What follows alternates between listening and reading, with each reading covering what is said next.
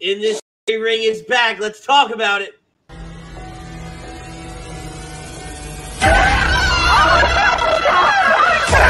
Let's go.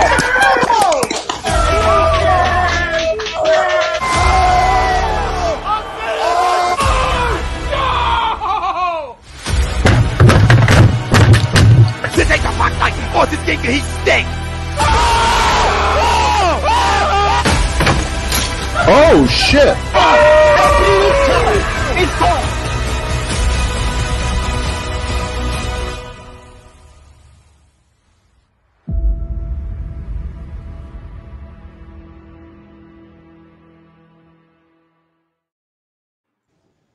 By God, we are back. Woohoo! Gentlemen, welcome to another edition of In This Very Ring, right here live on A2D Radio. Holy hell, do we have a lot to talk about. But before we get into it, I am your host. I am the one and only. I am Rich. I've got the mayor of Toasty Town himself, the one they call Butters, and two live brew. George Cannon Brews joining us tonight from another restaurant in downtown Atlanta. You can just call me. You can just call me Mr. Location, Location, Location. I'm not calling you Triple L.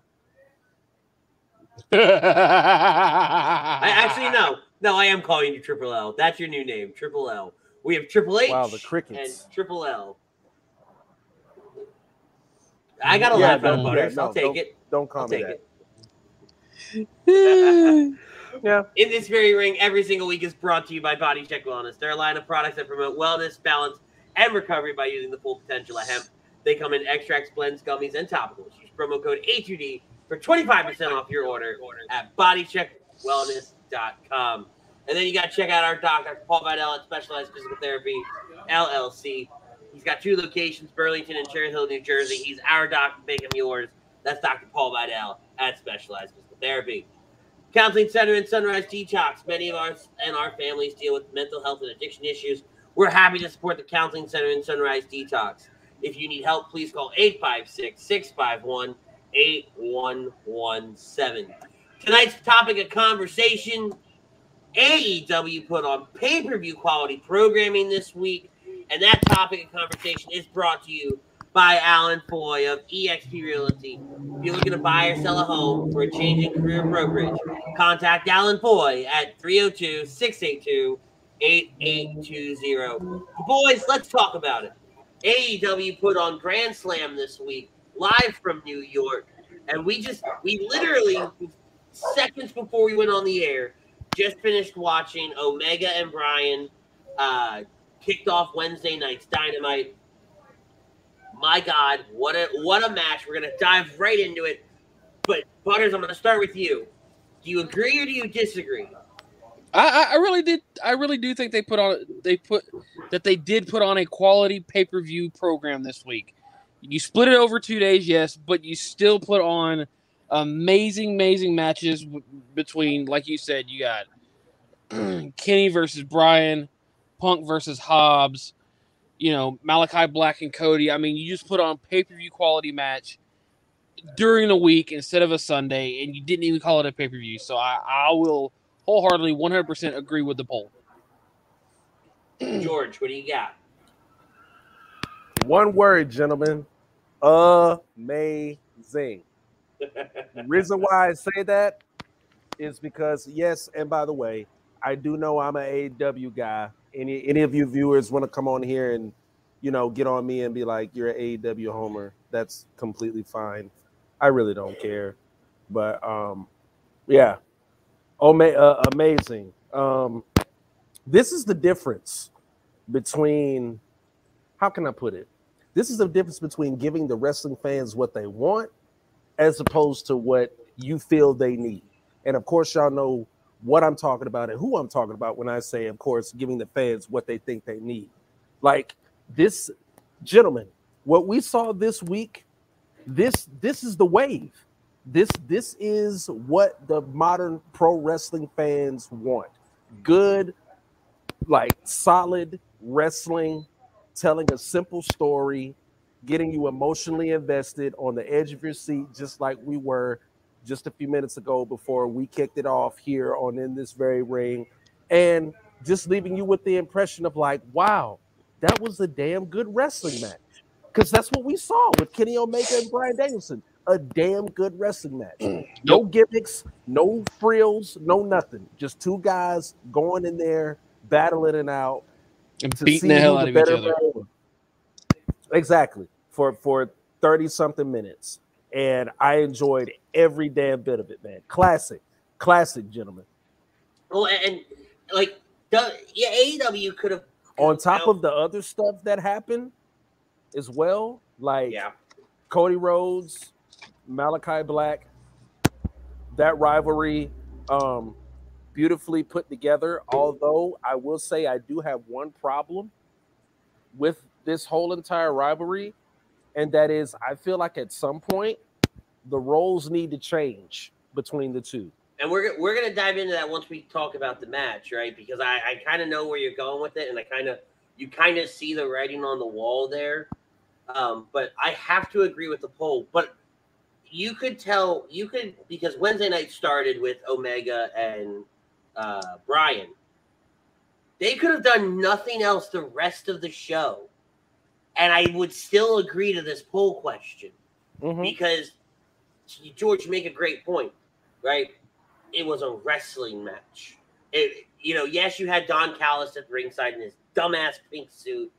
Yes, you had probably one of the like, oh my god, the commentary just annoyed the hell out of me about the last ten minutes of that match, right? I, it was- I, I, I couldn't. Uh, I I didn't hear nothing. You know. But it was literally just pure wrestling, and that's what was so much fun to watch. Mm-hmm. Right? We weren't, mm-hmm. and and we knew nothing was you know on the line. It wasn't for a title. It wasn't for nothing. This was just truly two of the absolute greatest of our generation, of our time, going out there and doing what they do best. Absolutely. Um,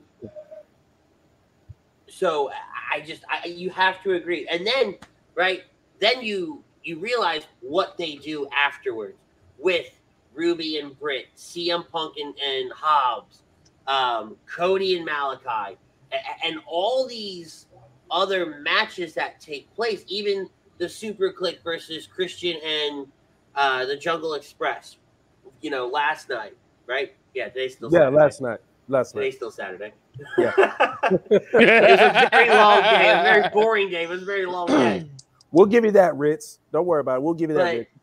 but it, it's just they literally took everything and rolled with it and never stopped and they just hit every single mark that they needed to hit Mhm. with this week and they're still riding that wave and, and, you know it's said in the show description if you're watching this on youtube we've got that little show description um, that we always always have it and i write it and, and they're still riding that all out wave because of Mhm. how incredible all out was and, and everything that they took from that night we're still seeing everything like that play out Mhm.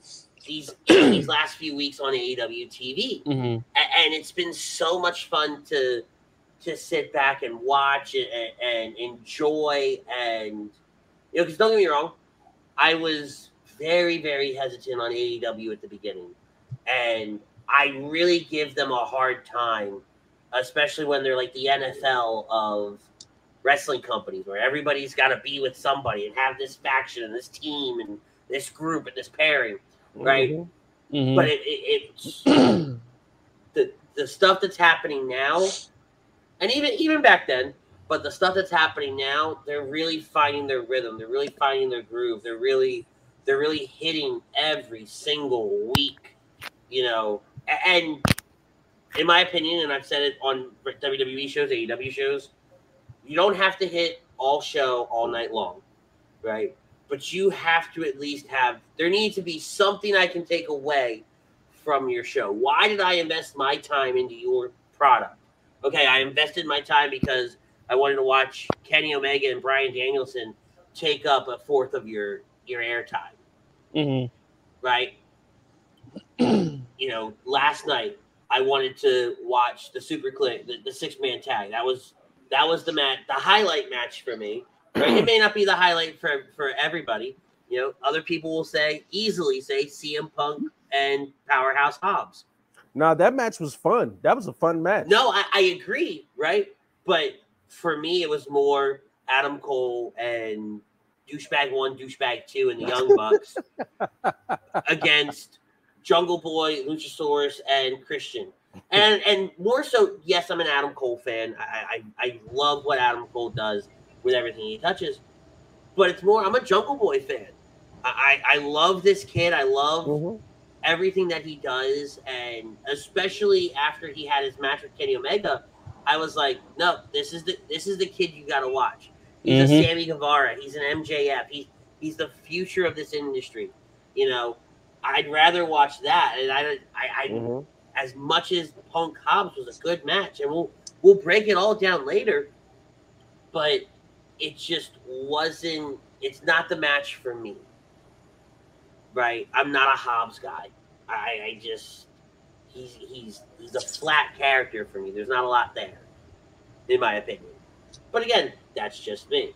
But let's get into it. Let's get into uh, Omega, Bryan Danielson. They go to a 30 minute time limit. And you know, hell, before we do that, let's we got some comments flying in here. We got Chrome. Hey fellas, just dropping in to say hey, what's going on, buddy? He does agree to the poll. He says Ruby and Britt were, was great too. I haven't seen all of Rampage. He's about to put it on right now. You're gonna enjoy it from what I caught. It's great. Kevin Dixon, what's up, fellas? He agrees to the poll as well. Pete Evans chiming in, and he agrees to the poll. Frank Vespi chiming in, he agrees to the poll. Hey yo, sorry to bother you at work. Uh, Pete Evans says best AEW set from a production look wise.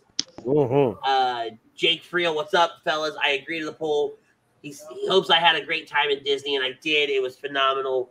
Uh, I'm pulling a Chrome next year, and I'll be there twice. Uh, by the way, Chrome, we if you're still watching, we're gonna have a conversation very soon.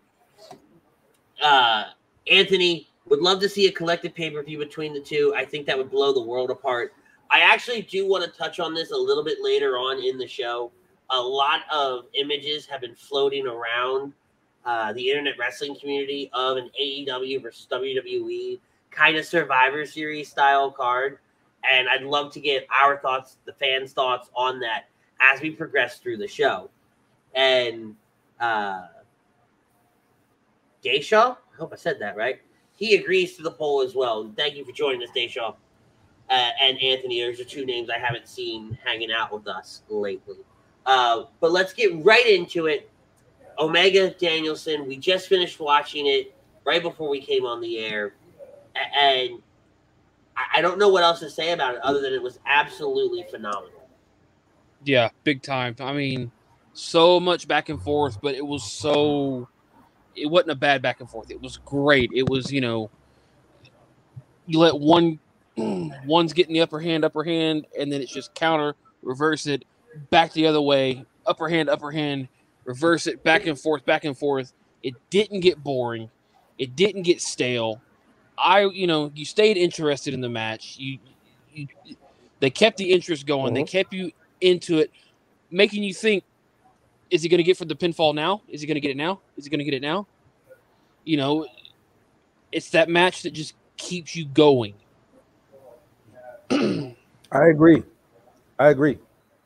You know, I'm I, I'm I'm gonna tell y'all something. You know, it's funny how before a lot of like I guess pro WWE fans before it was even the AEW, it was funny how I would hear like some pro WWE fans just like completely just shit on independent wrestling or the independent style and say like, oh, it'll never work like on a national stage or anything like that.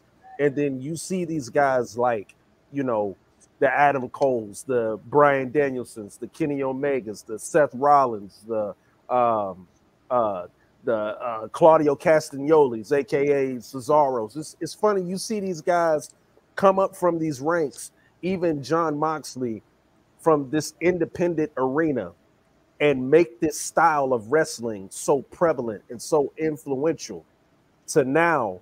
They're thriving so much in these major companies respectively that they're in. And what we saw on wednesday is just a testament of that. It's just the fact that this fast-paced you know um in your face hard hitting style of wrestling or the independent style as as people like to label it um they've proven that it can flourish on a national stage because that's what we saw gentlemen. Like I, I completely agree and as a pro wwe guy right I, I can't sit there and say that I was a you know I never once said oh that'll never work on a national stage the independent you know stuff just it doesn't connect with everybody what I would always go to was specific instances in what you see in independent wrestling, right? Because with independent wrestling, you're gonna see stuff that you're gonna go, there's no way in hell that's ever gonna work, Mhm, right? mhm. But when you Mhm. get these uh, the, the matches, the the and I and you gotta call them mm. wrestling matches, right? Because mm-hmm. some of these matches, while yes, they're great, you and I both know, George, that on a national level, that style of match just won't work. What we saw from Omega and Bryan Danielson is a style of match that does work and Yes. will work. yes And, and the, the, the men that you listed just a moment ago, all of those are people that have gone out there and put on those matches, right? Mhm. I, I'm, a, I've said it. I'll say it again. And Blue Devil over here agrees with me. Too many super kicks and middle fingers. Where I have the issue is people like the Young Bucks Mhm. where they had a- solid thing going in the independent scene, and they had cre- like them or don't like them. And lately, I don't like them, and even in the independent scene, I didn't really like them. But they had a cult following, and Mhm. when they got to the dance, when they got to the big show, they kind of fell away from that following. And you know, you mentioned it tonight about one of them wearing Their a- head got too big. yeah, about one of them wearing a romper. And I get it, right? It's all character. It's all, you know, it's the characters that they're playing. But I'm comparing character to character. A- Mhm. And when you look at the two characters, it's like, why did you change so drastically from what people know you as? Right? Because Mhm. when you when you come up and you you change, it, it doesn't always work, you know. Because yes, the Young Bucks they are the EVPs. They are um, what's the word I'm looking for here? They they they are you know they have that cult following. They are internet Do darlings. Do you But- feel this is a how you say how you word it a a Nash Hall NWO like WCW type you know change in them? No, yeah i think so I don't because Nash and Hall that change when they went from WWE to W well WWF to WCW, that change worked for them.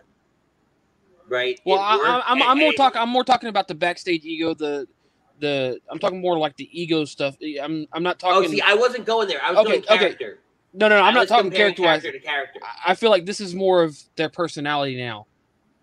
It's what I'm. Uh, see, I don't watch enough of the being the elite, and I don't follow them enough because they they're they're a gimmick to me. Right? Well, and, and that's what I'm saying. It's like you i know, could agree I, with that i could agree with know, that f- Andy. I feel like the elite's getting more of, you know, into the NWO. Like it's eventually, you know, but that's what the elite was, though, right? And Yeah. like go back to when the elite was the Bullet Club in Mhm. New Japan and, and even Ring of Honor. Mhm. right? The that's what they were. So all you're seeing now is everybody just coming back and they're reforming what, for lack of a better phrase, was the glory days for these people, Mhm. right? And not that these people are out of their glory days, but with the Correct. with the Young Bucks, they were such a gimmick tag team. Arguably, arguably one of the best tag teams in the industry today, tomorrow, and yesterday. Mhm. But they based so much of themselves on a gimmick that when you're on that national level, your gimmick doesn't always work. Now, let me intervene. Let me Sure. intervene on this because you make a very good point there, Rich.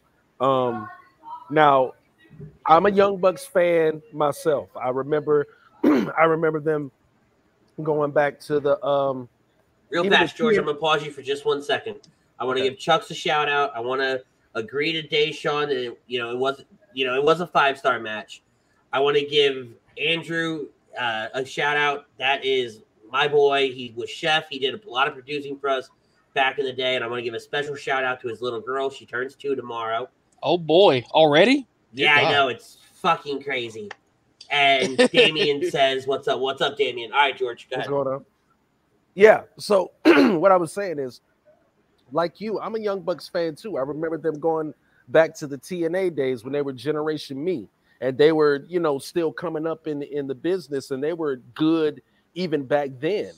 But um, seeing from where they came from to where they are now, um, I do have to agree with you that yes, um, this portrayal of them now in AEW, even before they turn heel, was a little over the top for me. It was a little bit too cheesy, a little bit too wink, wink, tongue in cheek. You know, using you know some of the insider stuff and all of that. That kind of got a little bit too much for me. Now, as far as the in ring stuff, they are flawless. Like tandem offense, like all of that. The whole Just go back to the match with the Lucha Bros, and A- that, and that absolutely, tells you everything you need to know.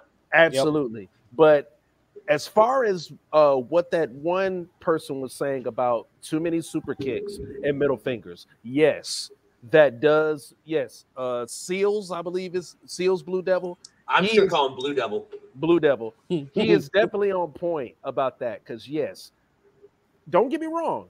I'm I'm glad that you know it's being incorporated into a lot of these matches now. But yeah, sometimes I get super kick overload, and I'm like, come on, guys, y'all went to wrestling school. I'm pretty sure your trainers trained you to do a lot more than just a super kick every five, ten seconds in a match. Like, Well, a- come on, like what are we doing here? Goes back like, It's like, go, did y'all learn from John Cena?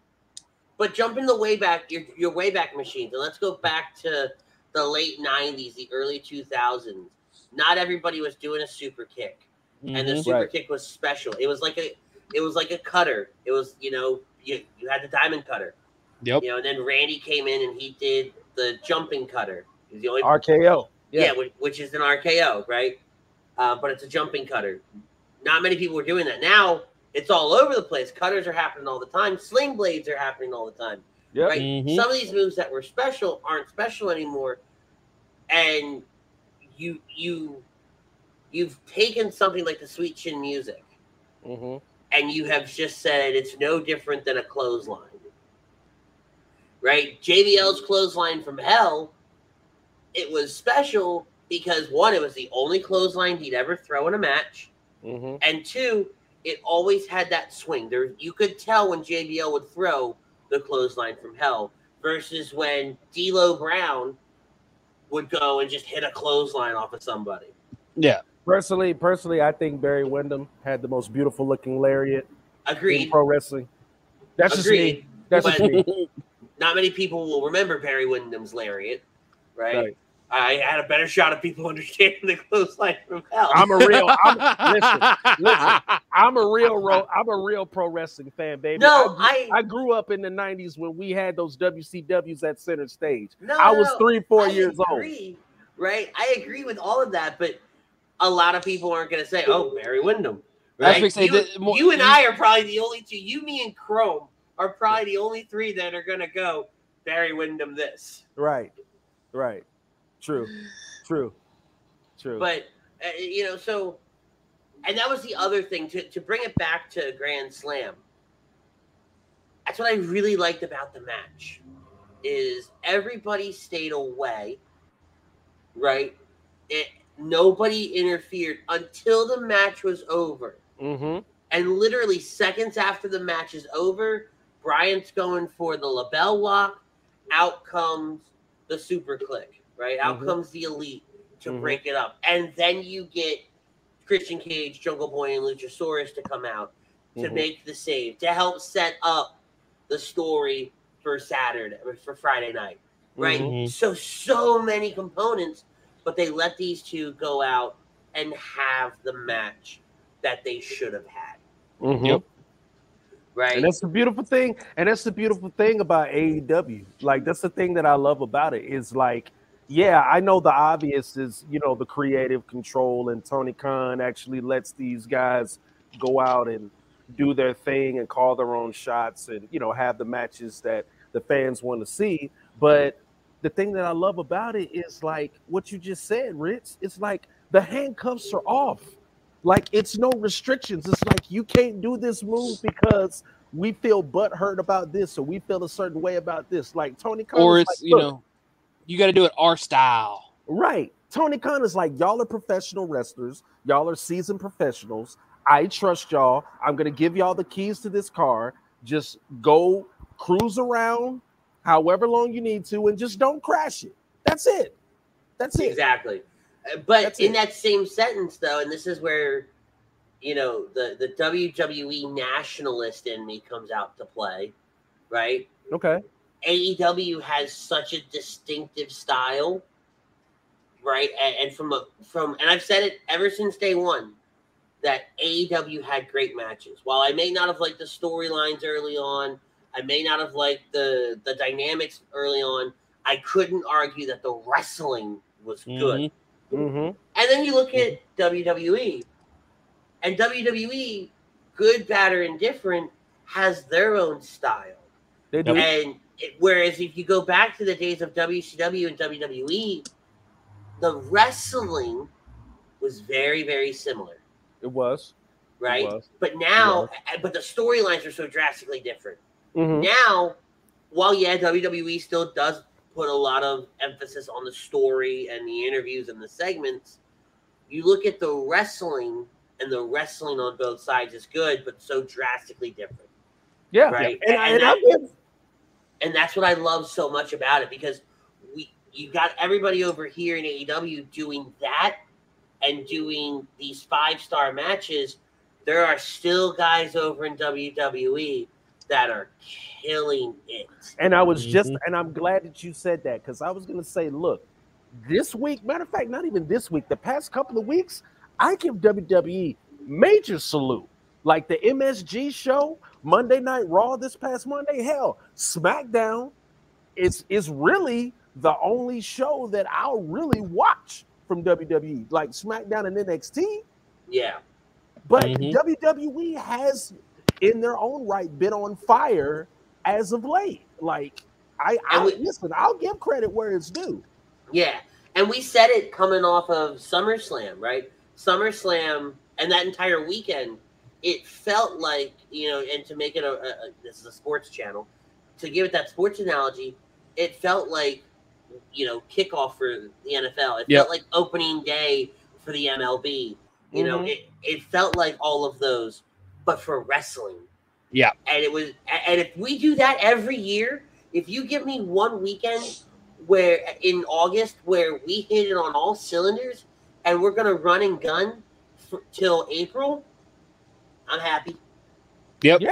You ain't Yeah. gonna hear me bitch at all. I mean, Because- I'll still because bitch. bet- I'm, I'm good at it. Well, I mean, you won't hear between me you, bitch at all. you could consider between April and August the off season, so you know it slacks a little. Of course, you you know everybody's gonna everybody, everybody's gonna bitch. You know, hey, what about the product? But then, like you said, if it fires on all cylinders in August, And you see April? people change teams and people get released and cut. Like it, it, it acts like an off season. yep, Right. You know, and we've got to, Yeah. you know, granted, here we are a few weeks. I never well, thought about it that way. Right, but see, and Greg's right. Oh, stop it! You'll still be bitching. And I said it. I will still find something to bitch about. we all I'm do. very good at it, right? But here we are, and we're going to talk about it towards the end of the show. We're going to preview the WWE draft that starts, you know, next week. But here we are, a few weeks in the season, and we're doing a draft, right? And I'm okay with it. I'm okay with it that way from Yep. a WWE standpoint because we're going to shake things up a few weeks in, and like, there's just so many. Being a wrestling fan is so much fun right now. And I know we got off on a little bit of a tangent where we're not really talking Grand Slam. We haven't made it out the first match. Right. But look at what that match says about the business Mhm. as a whole. Now. And, and Now. what it make yeah, now. And what it makes you go, okay, AEW just did that for 30 minutes. Mm-hmm. Let me compare it to 30 minutes of Raw, which the first 30 minutes of Raw was great, Mm-hmm. You know, this past Monday night because it was the Big E stuff. It was the six man tag. Yep. You know, a very highly anticipated six man tag match that was very good, Mm-hmm. which led to a better main event Monday night. Like, there was just so many just Yeah. components to that. It was fantastic, and, and you really can't argue or complain about what we got when it comes to this era of pro wrestling right now. That's true. That's you know, so true. and and a symbol of this era of pro wrestling, I say symbol, right? A cornerstone because I'll give the man credit where credit's due. Seven, eight years ago, when this guy was white hot, this was the kind of stuff he was doing, and that's CM Punk. Mhm. Mhm. And CM, like him, love him, hate him, wish he was dead. The next segment goes to CM Punk. He walks out and he goes, "Damn, I'm really glad I ain't wrestling tonight because there's no way I wanted to follow that." right? he calls it right down the middle, and That's a he imme- shoot. Yeah, it's hundred percent a shoot, and he immediately transitions. He gives them credit where credit's due. He talks about himself, and then goes into setting up his match for Friday, Mm-hmm. all in a few sentences, right? And he he's very just steady in his comments to Powerhouse Hobbs. And he says, uh, where's the line? It's not my job to wake you up, but Powerhouse Hobbs, you're gonna go to sleep. Exactly. Right? There's the line. I couldn't find it on here. But- and then walks the fuck away. Yeah. Here we are now. That's probably what, an hour? Almost an hour of TV time. Mm-hmm. Half of your Mhm. show taken up, and you had a 30 minute slobber knocker, and I can't believe I'm going to give J-Rock credit. but you, you, had a, you had a clinic, and then you brought out arguably one of the best mic workers around right now to build a match for 48 hours from now. Mm-hmm. Mhm. And then we transitioned straight into a blood feud between MJF and Brian Pillman Jr. Yeah. Now, this match, um, I'll say I'll, I'll, I'll I guess I'll start off. I guess I can start off with this one. Um, I, I would pretty much say it was straight to the point. Um, the right person won. Um, what needed to get done got done. Um, the only thing about it, the only kind of question or concern that I have is where does each man go from here? Like, where does it does does MJF just come out and start picking on somebody else? Um, I mean, I know this is going to be a tremendous boost for Brian Pillman's career. I can tell you that right now. And MJF hasn't even hit his 30s, and he's already given out more rubs than a masseuse. So, Damn. so I mean, that's really my only question. Um, I, I can see this day. feud. I can see this feud going on a little bit longer. Hmm. Just to kind of, because you can't really say that you know, yeah, MJF beat Brian Pillman, but Pillman's still going to want that. He still wants payback for what was said about both his mom and his sister. yeah, You know, that's true. and not to mention you got, uh, what's her name was out there with him, uh, Julia Hart. Oh yeah, Julia Hart out there. It's, you know, MJF getting in her face, and Pillman's Pillman's gonna still want blood. So Yeah. I, I can see this going on for a little bit longer, not much longer, but I can still see it going on just a little bit longer. Now, but as you say that, but the thing you got to remember is if it goes on any longer, what are the stakes now? Or, are- is he just fighting for revenge for his family? But what else goes beyond that? Because at the end of the day, it's about wins and losses in AEW. Mm-hmm. Yeah, and see that that's where it's like you wanna I want to agree with you, Butters, but I also want to disagree with you, and I, and I think you you let them go their separate ways. they can still come back to this later if they want to.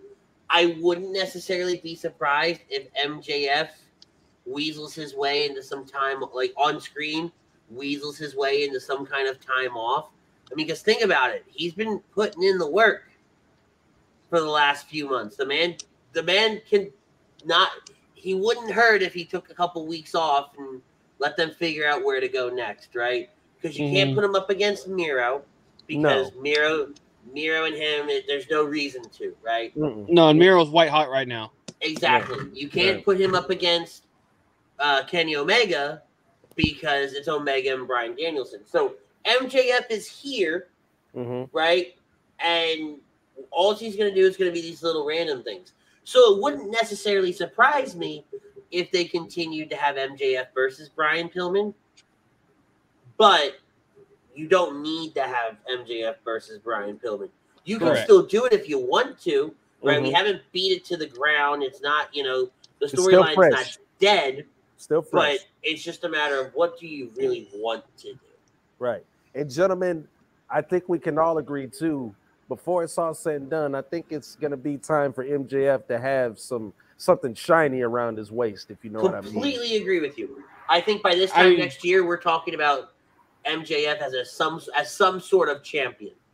With them talking about, you know, an Owen Hart tournament in AEW, do we see oh, this don't you being? do it. Don't you do it, Butters. Don't you do do, we it. see MJF winning this one? Don't you do that.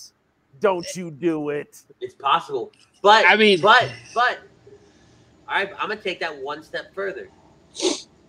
Your finals No. in the Owen Hart tournament Don't do it. I know where you're going. I know where you're going. Don't do it, Ritz. is MJF Oh my God. versus Brian, Brian Pillman, Pillman. Jr. Yeah, yeah. defending it, the boys. honor, the in, defending the honor of where his father trained. And can you imagine the nuclear heat MJF gets of winning the Owen Hart tournament and then just taking the trophy or whatever he has and just spitting on it? Why not? He's won the ring two years in a row. Exactly. Let's Um, win this tournament and make it even worse. I mean, and, and those are the two guys right now. If you said, "All right, we're gonna kick off the the Owen Hart tournament next week," mhm. these are the two guys Mhm. that I see headlining this thing. Right. Um, I like Blue Devil's comment here. We we've alluded to it all night, and we've alluded to it in the past. We don't expect nothing from AEW, but we expect everything from WWE, and that's where WWE AEW has an advantage. And he's a hundred percent right. And we've talked about it before, right? I gotta agree. we agree. have we have such high standards for WWE that we, as wrestling fans, we've almost set them too high, Right. right? Where AEW, again, it's still in that honeymoon phase, right? We're, we're letting them Mhm. find their find their area, and eventually we're going to put them there, and we're going to say, "Hey, you guys fucked up too." Yeah. You know, got to give a shout out to the boss, Tom Arnone, my guy. He missed He missed Tom. us last week. He says, "Let's talk about it, buddy. We're back. We're here. Let's Yeah. dive right into it." Uh, Yeah. And Ted over on tw- over on Twitch, we need MJF to feud with CM Punk. If it's these, uh, if it's true, these guys have all this creative control. MJF will tear Punk apart in promos. I disagree. I Now- disagree. Well, no, no, I don't. I don't. Right? I don't know who would win. What I do know is I'm gonna win. I will a hundred percent sit there with popcorn, soda, and just watch these two go at it on the microphone. It's Exactly. Gonna be, I- I'm on a wild and out kick, right? You know- so you know, it's Tony be like might- watching a wild style between like Chico Bean and DC Young Fly for the better part of six weeks straight. I'm gonna tell y'all Yeah. what. I'm gonna tell y'all what. For that promo, for for though for that weekly promo battle, I know MJF is gonna attack Punk being out for so long, and he's gonna talk about April. That's where he's gonna go there first. I know where he's gonna And go. and that's gonna bring April out because even though they've all said she's not gonna do it because of her neck and this, that, and the other thing, and blah blah blah, blah she's doing a a, a Comic Con thing in like three weeks, hmm something like that. It's like Right. her first Comic Con in years. that she's doing. That's So more something's ammo. coming up. That's right? more ammo. I, I for think him. I think it's the actually the first public appearance she's done since she released her book, and she did that very very short book signing tour, Mhm. right? But this isn't a book signing thing. This is a true wrestling, I think, convention or something like that that she's Well, maybe be it's at. maybe she's getting a little more, you know, wanting to come out a little more now that you know Punk's back in the uh in the ring. No, I, Not, and not, I- I'm not. I'm not. I'm not saying to you know to wrestle or anything. I'm saying maybe it's you know now that nobody's home, kind of sort of type thing. You know, it's you know what? Maybe I'll get out and do my own thing for a little bit while he's out. Mhm. agree. I completely agree with you. Um, let's let's move on Yeah. though. That's something I'm looking forward to, though. completely. Cody Rhodes, Malakai Black, and I know um, George, you were really wanting to talk about this earlier. I had a great conversation with Jax uh, earlier this week. Actually, right after this match, we were talking about, um, and I want to throw this to you guys. Malakai Black's appearance is constantly changing. It's evolving, right? It- Mhm. things are getting added to it. So before we break down the match and just how good it was, what do you guys think this is building to? Is he building towards somebody? Or is he Mhm. building towards a character? I think, I think he's it's building, building- towards a character. I think I think it's more of a character build than it is a. I think he's trying to lose the WWE image and bring his own AEW image into, or more of his, I guess you call it indie image, but he's trying to lose that AEW. I meant the WWE image into his own character. hmm I think it's building to somebody, Okay. and Okay. y'all know, and y'all know who that somebody is. It's somebody that knows him very well, and Tell that's me. gotten and that's gotten the very best of him in certain Tell me. matches. I got two words for you. 2022, Buddy Matthews, the AEW. Let's do it. I the don't ghost, know. the ghost of his past, I Finally comes. the boogeyman, the boogeyman of his career, finally comes to get him, and there ain't nothing he can do about it. Maybe right because the vignettes would the, the it would work right. The vignettes that we've seen from Buddy and, and everything Yeah. like that, it would all kind of fit into place. But look at the like look at the you now. character. Look at the character changes to him, I'm trying to Mhm. tell you. and you know, none of that screams Buddy to me. Right, so that's what I'm looking at. Like that's why, like to to Butter's point, I agree that it's a character build of, of some sense. maybe a maybe a more darker side of it something you know something maybe it's more of a character that he wanted in WWE and just the character he was going for uh before he got released Well, but but also I think it's more, I, and I made this analogy the other night. It's like a Skyrim. Like he, he he's in Skyrim, and every time he beats a boss, what are you? Every time he beats a boss, he levels up a little bit. Right? Something he gets added. Uh, George, I love the analogy This out there, buddy. We can't see you because Mm-hmm. of that blaring light.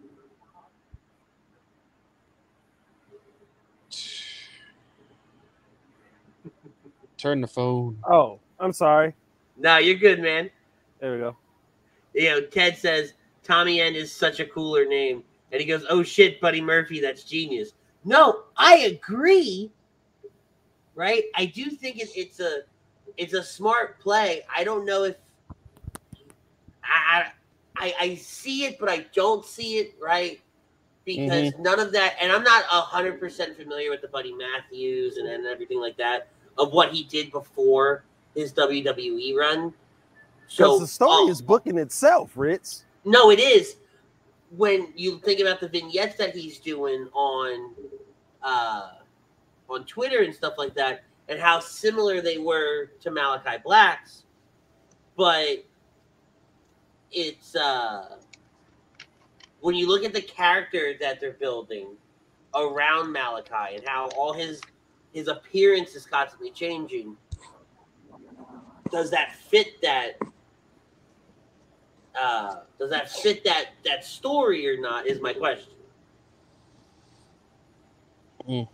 like I said, I- I think it's more. I don't think it does. I think it's more driven to, like you know, I said earlier, character change. If if Buddy comes in, I would have to say he comes in as someone Cody brings in to take Malakai Black because he's taken Malakai Black to the distance before. and and it's a po- and that's another good possibility, right? We lost George uh, as he gets resituated. It looks like he left the restaurant and has transitioned to a new location. We'll get George back in just a little bit, um, but there's a lot of different ways you can take this. I don't hate, and I know Ted is over here just losing his mind over on Twitch, but I don't hate the the Buddy Murphy. I, I No, no, no, no, not at all. He's he's such a great talent. No matter where he lands, he's going to do amazing. Exactly. The match between Cody and Malakai, though, was fantastic, right? Malakai gets the win again. So it does play, Butters, into your comments of, you know, I'm trying this to is tell y'all, man. The story is This- booking itself. It is. It really, truly is. Um. All right, because we are, we're. I want to. I want to cover extreme rules. I want to touch a little bit on the draft. Yeah, Well. So we're gonna skip. We're gonna skip some parts of uh, Grand Slam. We're gonna skip the FTR stinging out at Darby Allin match. Good match, everything like that. Um, but we're gonna go to the women's Rules. cha- AEW Grand Slam. rules. I didn't know there was an extreme rules this year. Yes, it's Sunday. Way over that bald head of yours. I wasn't paying attention to you. I said I didn't know there was an extreme rules this year.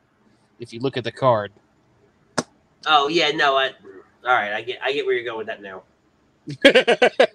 I probably should have. I probably should have made it a little bit more clear, but yeah. Yeah, because I'm like, what the fuck are you talking about? Roman and Balor's in an Extreme Rules match, you dick.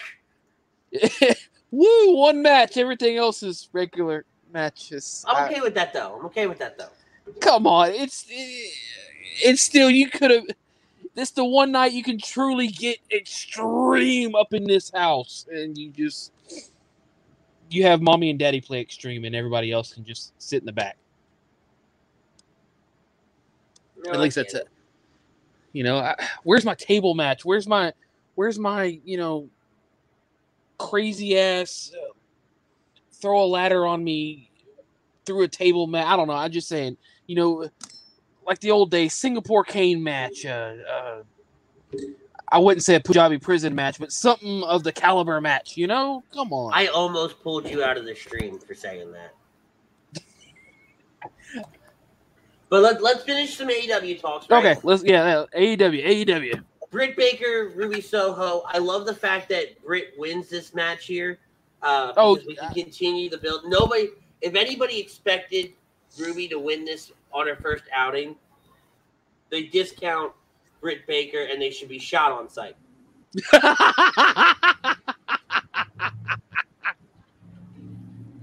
With, without question, without shoot you now. Okay? because we all know where this is leading. We all know where Britt Baker's downfall is going. And if you Oh, don't yeah. see the writing on the wall, then then, then you've been sleeping. What'd under he say? rock. Who, me or him? I said we all know where this where where Britt Baker's downfall is going. We, it- the writing's on the wall, and if you can't see it, then you've been hiding under a rock. Completely agree. And I said that if anybody thought Ruby Soho was going to win this match Wednesday night, uh, they discount Britt Baker and they should be shot immediately.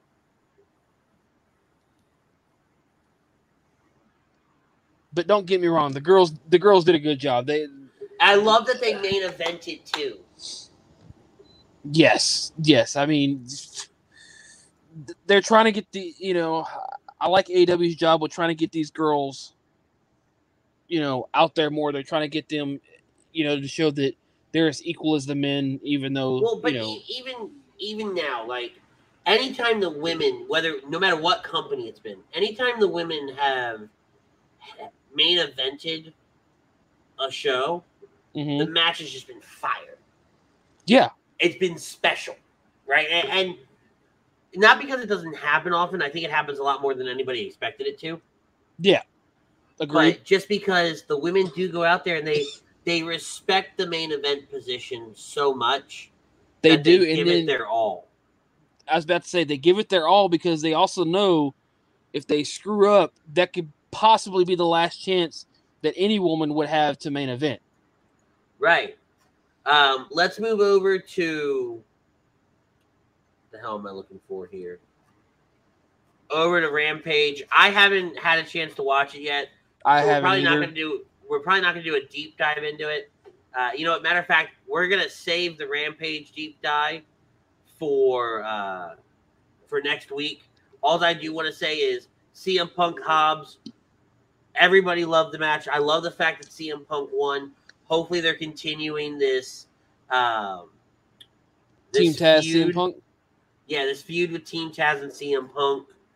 You got plenty of players on Team Taz you can go with. I mean, come on. Right. The the SuperKliq wins over Christian Cage, Luchasaurus, and Jungle Boy as expected. Um, the Inner Circle versus Men of the Year. Uh, Apparently, they had a really good aftermatch spot. where even a- Tony Khan gets some takes some damage. Yeah, So I'm, I'm very excited to go back and watch that. Um, and that's really all, I'm, all I want to talk about because we are we do try to keep within our time limit here. So I, I do want to transition over to WWE. Spent a lot of time talking AEW tonight. Um, so let's do that now. Yep, hundred percent Alright. agree. Before we get into our Extreme Rules preview, I want to Mhm. just touch base on a couple things, Raw, and SmackDown wise. Yep. I loved the way Raw opened up this week. I loved Big E and the New Day coming out to celebrate. Big E gets the "You Deserve It" chance, and I actually got super emotional when he goes, "He's eternally grateful for those below the heavens, and for one incredible soul above."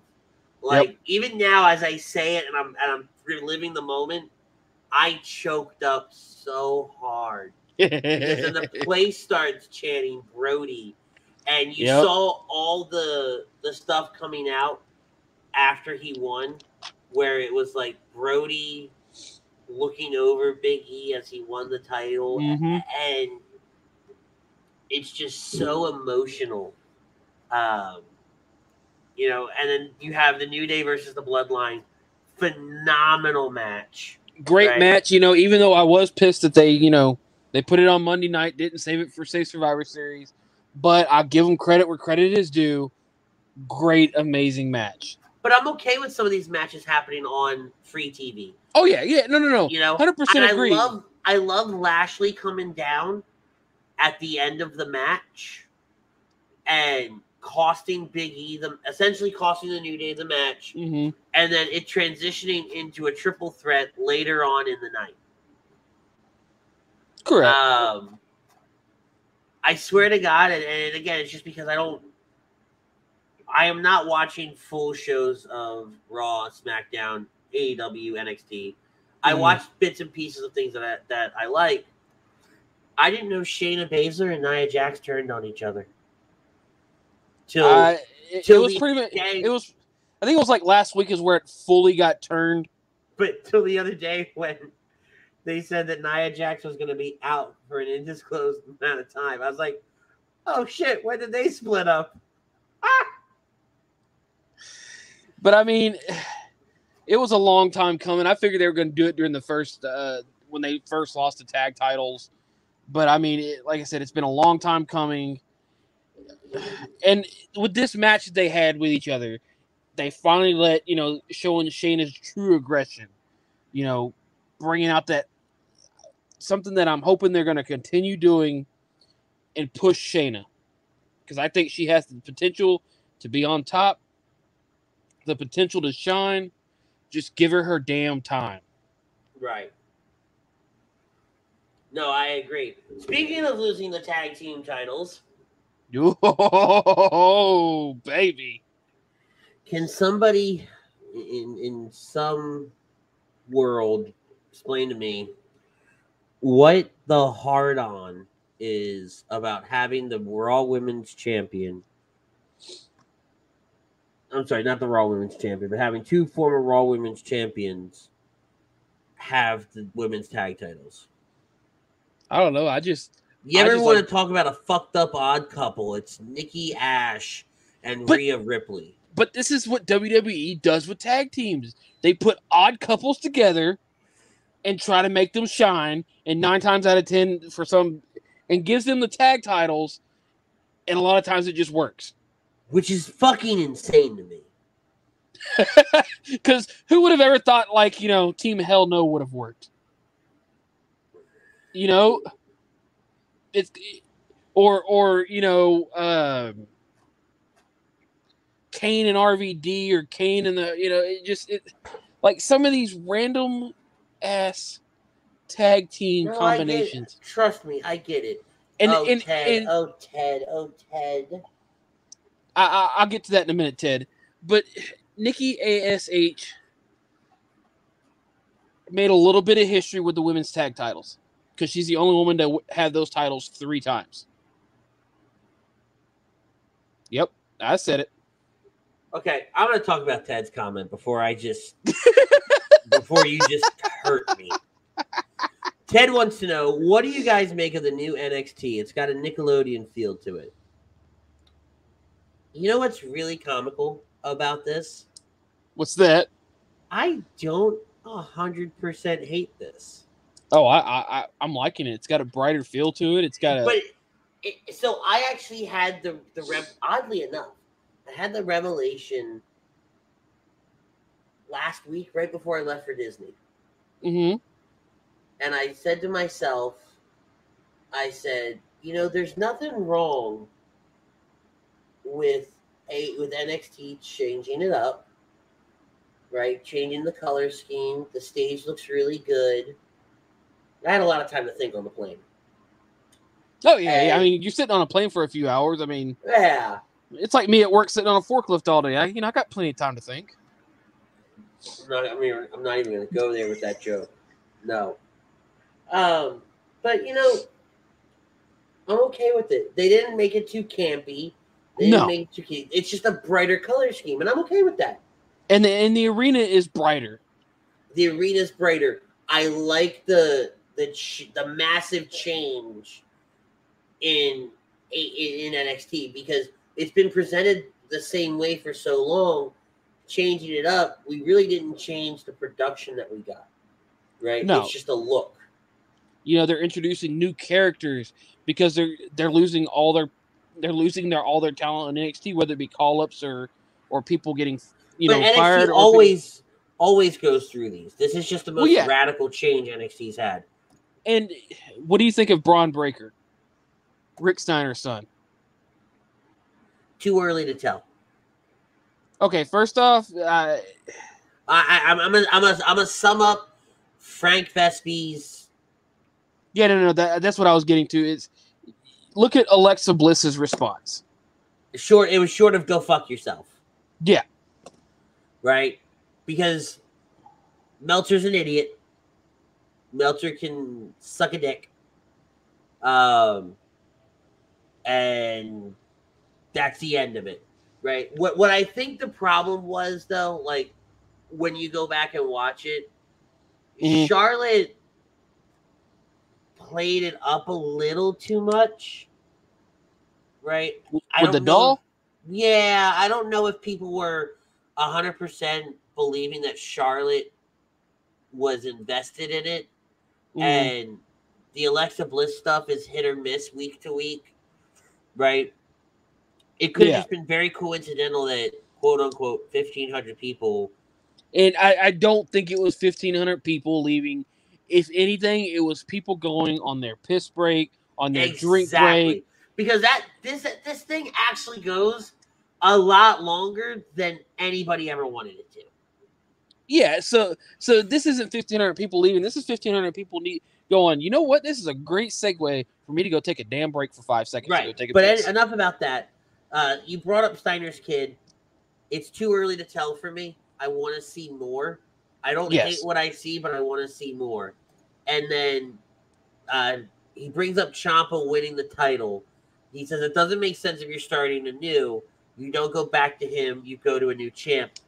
I, I don't disagree with you, Ted. I, don't you know- and I, don't had the same question. ag- I don't hold on. I don't have a hundred. I don't hundred percent agree with it either. Um, here's my only comment to that. Uh, Samoa Joe going down was not in the cards. Mhm. Let's assume that for a second. Yeah. So you take somebody like Ciampa, who is established, who can essentially think on the fly, because they're they're acting on the fly right now. Right? At least when in the regards of the title picture and what they're gonna do moving forward. And whether it's Kyle O'Reilly, whether it's Bron Breakker, whether it's insert name here, Pete Dunne. Pete Dunne, whoever, beats Ciampa for the title in probably a few weeks, right? It's gonna mean more. Yep. Right. Winning. That's why I'm not a fan of multi-man matches It, because the winner of that match can't say, "Oh, I beat all three of them." well, as I say, it's a good way to you know to be a. They could put it on him as a transitional champion without having to put it on somebody, and maybe potentially making them drop it in the next few weeks, like you But said. but it also builds that that person's first big feud. Yeah. You know, because I had that same question of if they're wanting to build up all these new talent, they don't want to do anything with the older talent, blah blah blah blah blah. Why put it on Ciampa? You know, but like you said, it's a good way to get the belt on somebody. It's a good way to have transition. It, at the end of the day, it makes a whole lot more sense now than it did when it happened. So, and then we have, uh I hope I say this right, Montanez, 1998.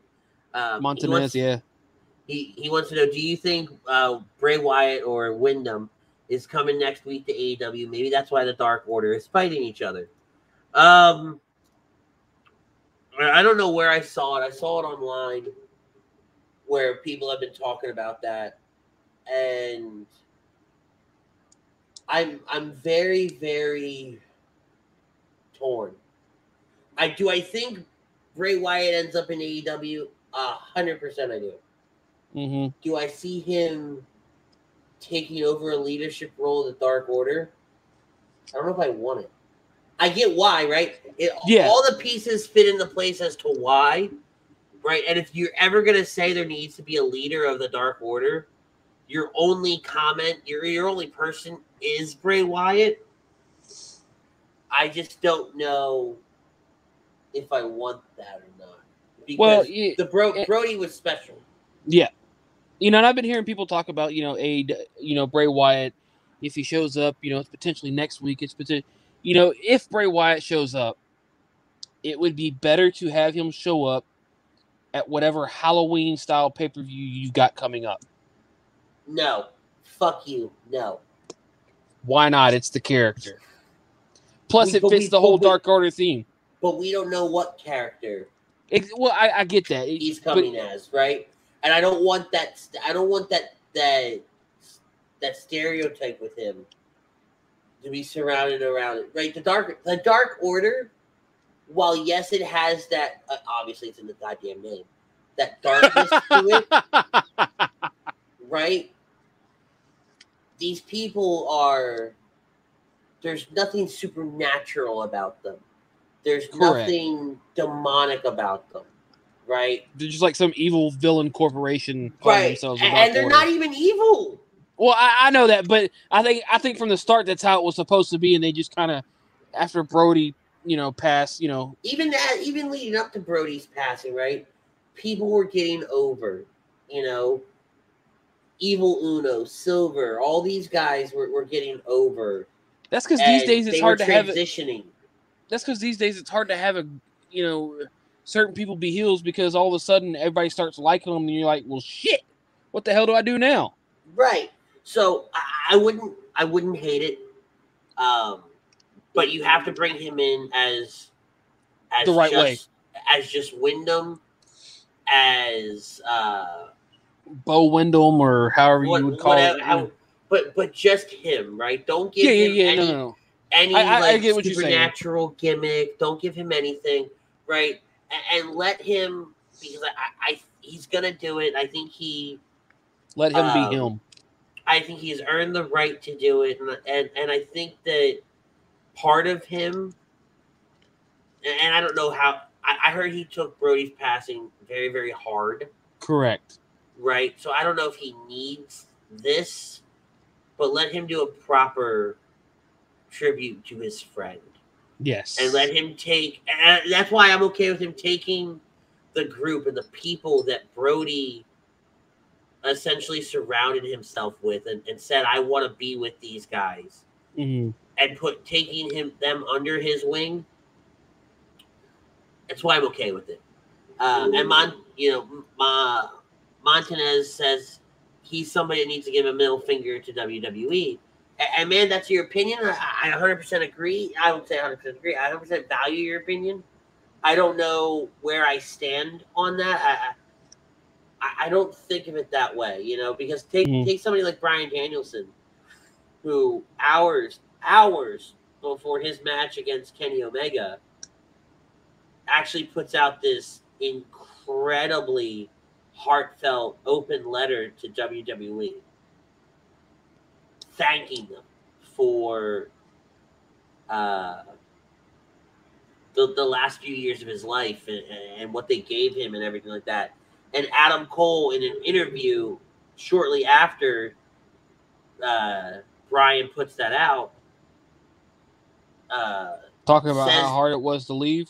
yeah, and I Yeah. can't think of the phrase I want, but you know, shares the same sentiments that you know Bryan Danielson did.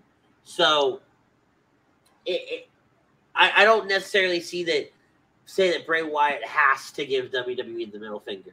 No, I, I think that I think I think a lot of it has to go around with these guys didn't want to leave, but WWE really didn't give them much of a choice. I think with the Bray thing, I think Bray might- was he he was doing he was doing great. Everything was going really really well.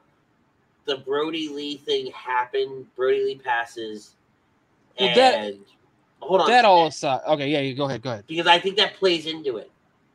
I think that plays into it a lot. And he took the time off, and I think it was almost mutual. Of I can't do this right now. Mhm. right? We know you're. I know you're cutting people.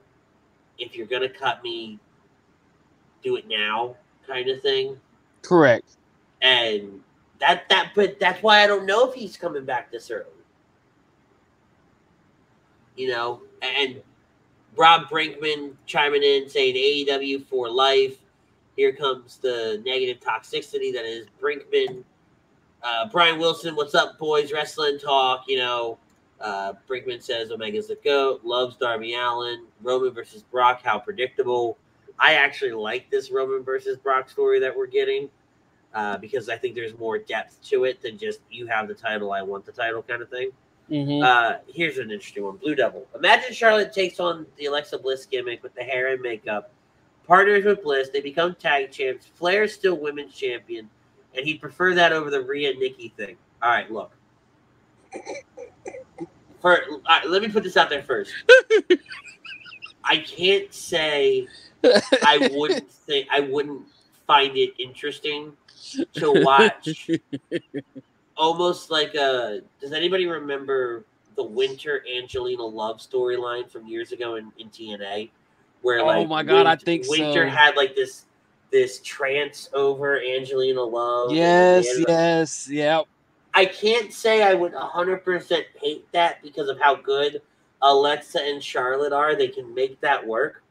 hmm But Blue Devil, I don't ever, I don't ever want to hear you bring that up ever again because now that you put it out in the universe, and if it happens, I will find you and we're gonna have a very long conversation about the shit that you think it's not allowed to come out of your mouth anymore, man. And he goes, Oh. just kidding, guys. But you put Hey, it out there, so hey, it man. happens, man. We're we're gonna meet back here the, the, the week after it happens and let's talk. Nothing's worse than my Royal Rumble predictions. Fuck you.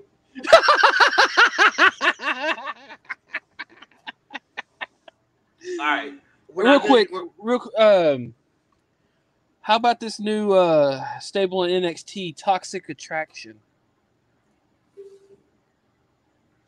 I'm, I'm gonna take the unpopular opinion. I don't like Mandy's new hair.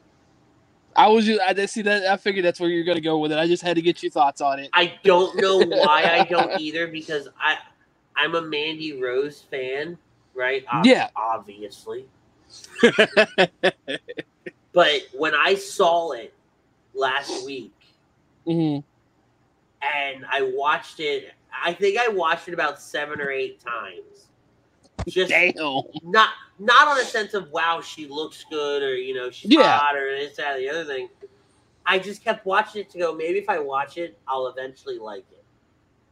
Well, I think give it a you give it enough time, you probably will. And don't get me wrong, some of the pictures, some of the screen grabs, some of the whatever, it looks good on her. I won't Mhm. deny that it looks good on her, but I, I don't know. I, just I don't know how I feel about it. I don't. And see, and that's why I wanted to ask because I know I how like- big of a I know how big like of a Mandy this- Rose fan you are. I like the stable idea. I like what Mhm. they're you know they're taking Mandy Rose and they're they're letting her build the next generation of women's wrestlers. Yep. Letting her go down in a time where the women's division in AEW, I won't say it's suffering by any stretch of the imagination, but it needs a Little a locker leader. Mhm. Um, and not even a leader, so to say. I just need somebody there to help guide and Correct. and, and make sure everybody stays on the straight and narrow. Because and with you know people like Candice LeRae fixing to be out, you know, you know, fixing to you know give a have birth, and then you exactly, and, and that's why and then you're losing all these others to the call ups. So yeah, Mandy Rose makes a whole hundred percent agreed to be a locker room leader. Absolutely. Um, let's talk extreme rules. Extreme crap is what it's going to end up being. I, I don't. I can't say I'm overly excited for this entire card. like I I kind of like, and I probably get slapped for saying it, but I kind of like the inclusion of Jeff Hardy in the United States title match. Haven't done this in a while. See, I don't. I don't like the Jeff Hardy inclusion in the United States title match, um, especially after watching. You know, you done saying stupid shit, Never, but you know, hey, we'll we'll, we'll figure it out as we go along, but right? after after watching Raw this past Monday night, uh, Mhm. because actually, I won't lie, I, we got back to the room after I got back to my hotel after dinner uh, and after kind of walking around Disney Springs, and I was like, ooh, you know, uh, Raw's still on. Let me see what's happening. This is before I know that the six man tag had already happened. Yeah. and the triple threat was capping the night off. I'm like, ooh, I wonder if they're getting ready for the six man. And I turn it on, and this match is happening. The the Sheamus Jeff Versus Hardy, Hardy, yeah. and I just got I got instantly annoyed. Right, like I, I- well, I I, don't I need think either one of these two. Put I Damian think- Priest against somebody I give a shit about. well, I think it's more of there was so much backlash either last week or the week before over Jeff Hardy in the twenty four seven title chase that I think they just kind of threw him into this to get everybody off their ass. Go fuck yourself. I'm just saying I, I I'm just saying too. because you know Uh, I'm right on this one. Honestly, I hope I hope Damian Priest comes out on top. I do too. I do too. It- Uh, here, Butters, I'm gonna make this real simple for you okay. in the sense of our highlight clip. So one minute and I mean one hour and fifteen minutes. Okay. and we're just gonna rapid fire these to fill our clip. Oh boy! All right, so ready? And yes, give me. Three. uh, Two, one. Damian Priest, Jeff Hardy versus Sheamus for the United States title. I got Damian Priest, Damian Priest all the way. I'm a big fan of his right now, so keep the title on him. and it makes sense, right? It makes sense Correct. for him. Uh, a match I am hopeful for, like I'm hopeful for the outcome. Liv Morgan versus Carmella. It's the Liv only- Morgan. It's the only non-title match on the card, and this Mhm. is where I think uh, Liv Morgan needs to take the win here. Big time. Okay. Uh the Street Profits versus the Usos for the SmackDown Tag Team titles. Uh, I think the Street Profits take this one finally. Street Profits, Street Profits, Street Profits, because the Street Profits are up and we want the smoke. You bet you believe it. I can't Um, fuck that up. what? Yeah, exactly. Shut up. Uh Charlotte Flair versus Alexa Bliss for the Raw Women's ti- title. Uh, as much as I want to see Alexa take this, I think Charlotte retains it. I want Alexa to take this bad. I need it. Right? I think it would be I think it would just be great. It's it's that it's that, For that character, that it'd be crazy. Yeah, it's that element that Alexa's missing.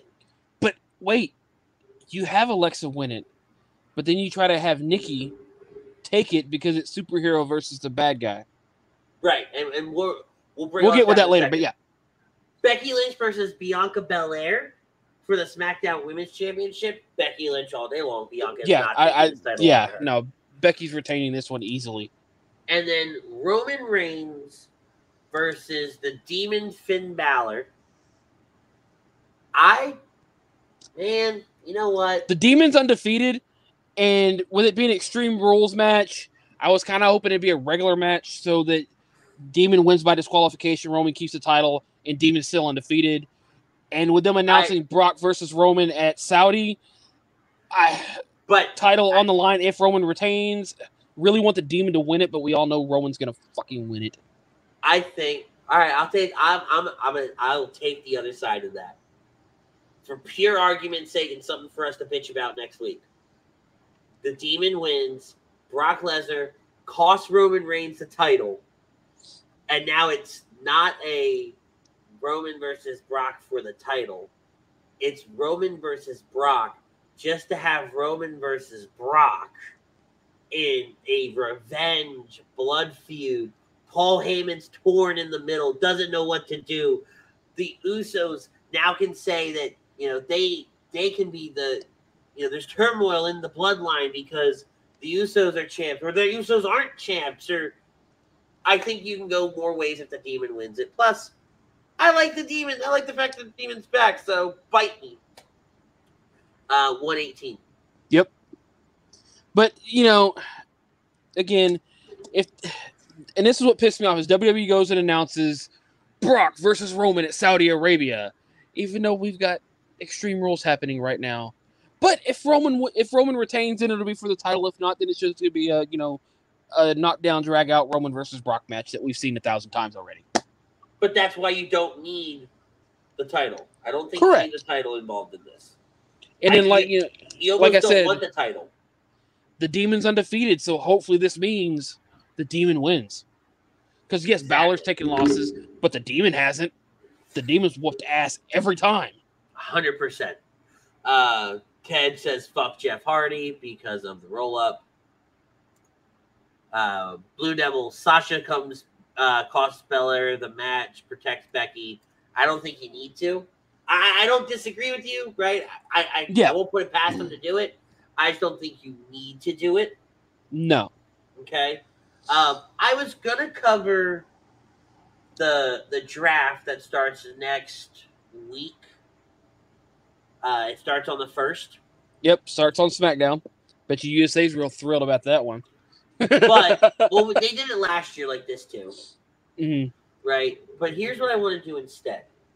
We're gonna save our draft conversation for next week. What we're gonna do next week is we're gonna recap Extreme Rules, and we're gonna go immediately into a draft recap. And then what we're gonna do is we're gonna simulate uh, night two. Right, we're gonna make our predictions and we're gonna go through different possibilities, and we're gonna talk about the change in the landscape of what WWE is gonna look like following night two. We'll do a lot of predictive uh, fantasy booking next week. There probably won't be a lot of AEW on next week's show, um, just because we do have the pay per view recap that we're going to go over, Yep. and then we're also going to go over the draft. So we'll, we'll take a break from uh, AEW probably next week. We'll, we'll touch on them. Unless something big happens, yeah, yeah, we'll, we'll touch we'll touch on them very very lightly here and there next week. Uh, Extreme Rules is woo-hoo. yeah, extreme extreme rules is hundred percent where we're at. So let let's kind of I, I like what we did a few weeks ago where we previewed the entire month. Um, before we do that, Ted says, "You guys think we get a lot of NXT people come draft, aka roster shakeup?" I don't know. I, I, I, don't think we're gonna get a lot, but you no, know, I think we get a couple, not not too many. you don't have a lot of people that you can pull from, right? So let's let's talk about October. Okay, so next week is the 2nd Mhm. Uh, we're and like I said, we're gonna do our Extreme Rules pre uh, recap, and we're gonna do our WWE Draft Night Two preview. The 9th will probably recap Draft Night 2 um, and we'll again we'll we'll further because we're gonna do our fantasy booking next week, but then once everything's solidified, then we're gonna talk about okay now that they did this, where does it go from here? What storyline do you want to see when? Mhm.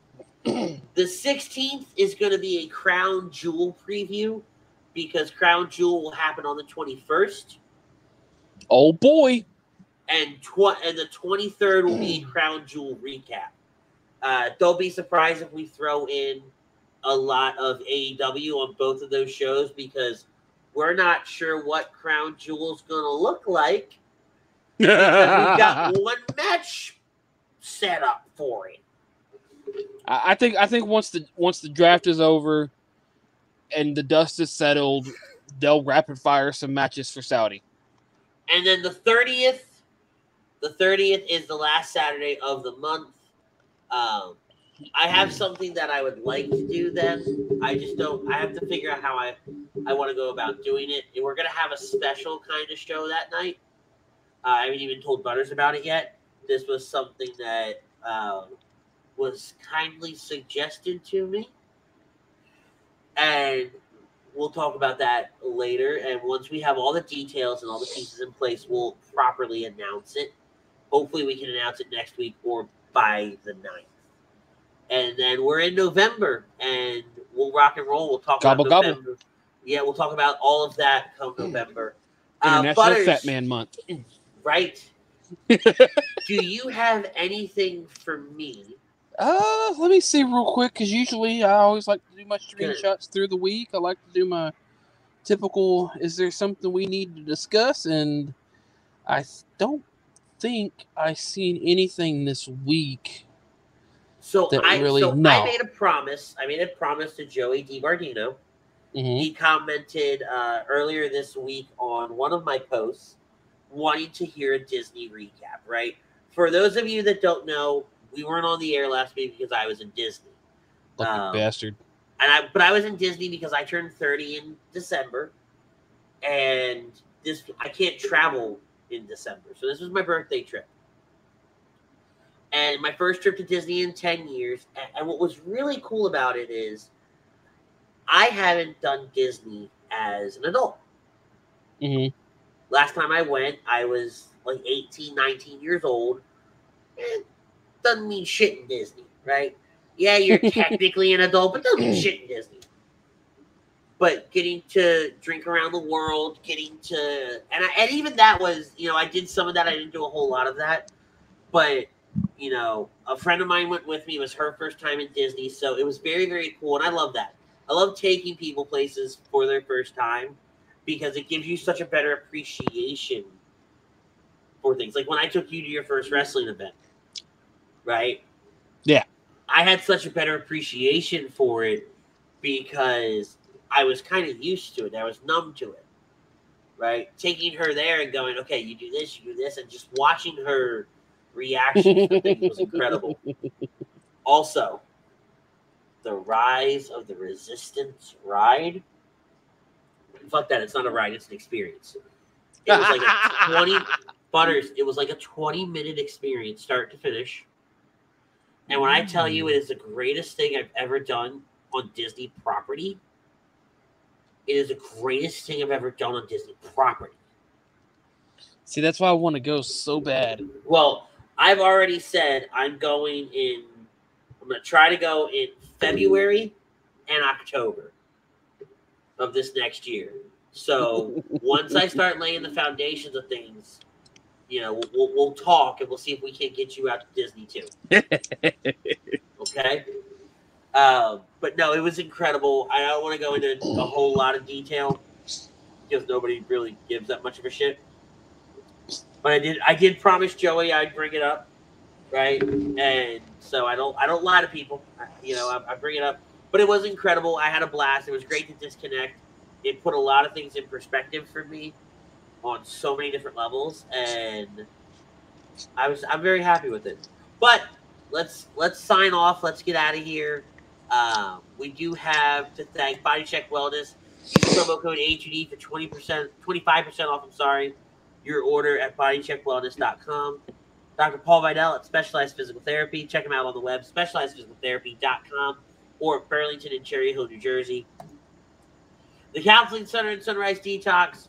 If you need help with mental health or addiction, call 856 651 8117. Alan Foy at eXp Realty. If you're looking to buy or sell a home, give him a call at 302 682 8820 or check him out at alan.foy of exprealty.com. Manscaped, get 20% off and free shipping with the code A2D at manscaped.com. Unlock your confidence and always use the right tools for the job with Manscaped. And then, guys, what are you doing? $9.99 a month gets you a, me- a membership on eight on YouTube on A2D Radio's YouTube page. You get appearances on shows, members only streams, shout outs, and the weekly sports picks from Money Pot Podcast. Football season is back. In fact, it is Dallas week here at A2D Radio. Monday night, Eagles, Dallas, Monday night football. Dallas so why sucks. why not uh, completely agree? Why not use the money that you earn from Nate Moss and his picks over there at the Money Pot Podcast to pay for your A2D membership? Why not? Right? Every single week, guys are making money because Nate's got the right information. He, I hell, I reached out to him right before I went to Disney, and I was like, "Yo, dude, this is what I, I want. I want to know more." And so I've been going back and listening to his stuff, and and the man's very knowledgeable. So every Sunday, hell, like twelve hours from now, actually, those guys are on the air, and those guys are going to be talking about all the best picks for the week coming up. For you know what what uh what their picks from last week did. So make sure you guys are checking them out every single Sunday. But like I said, guys, it is Dallas week here at A2D Radio. Uh, definitely make sure that you guys are checking us out every single night, every single week for uh, Two Live Brew, George Cannon Brew. For Butters, I'm Rich. We're going to get out of here. We will see you guys next week right here on A2D Radio. Enjoy the draft. Peace, love, and joy. we out.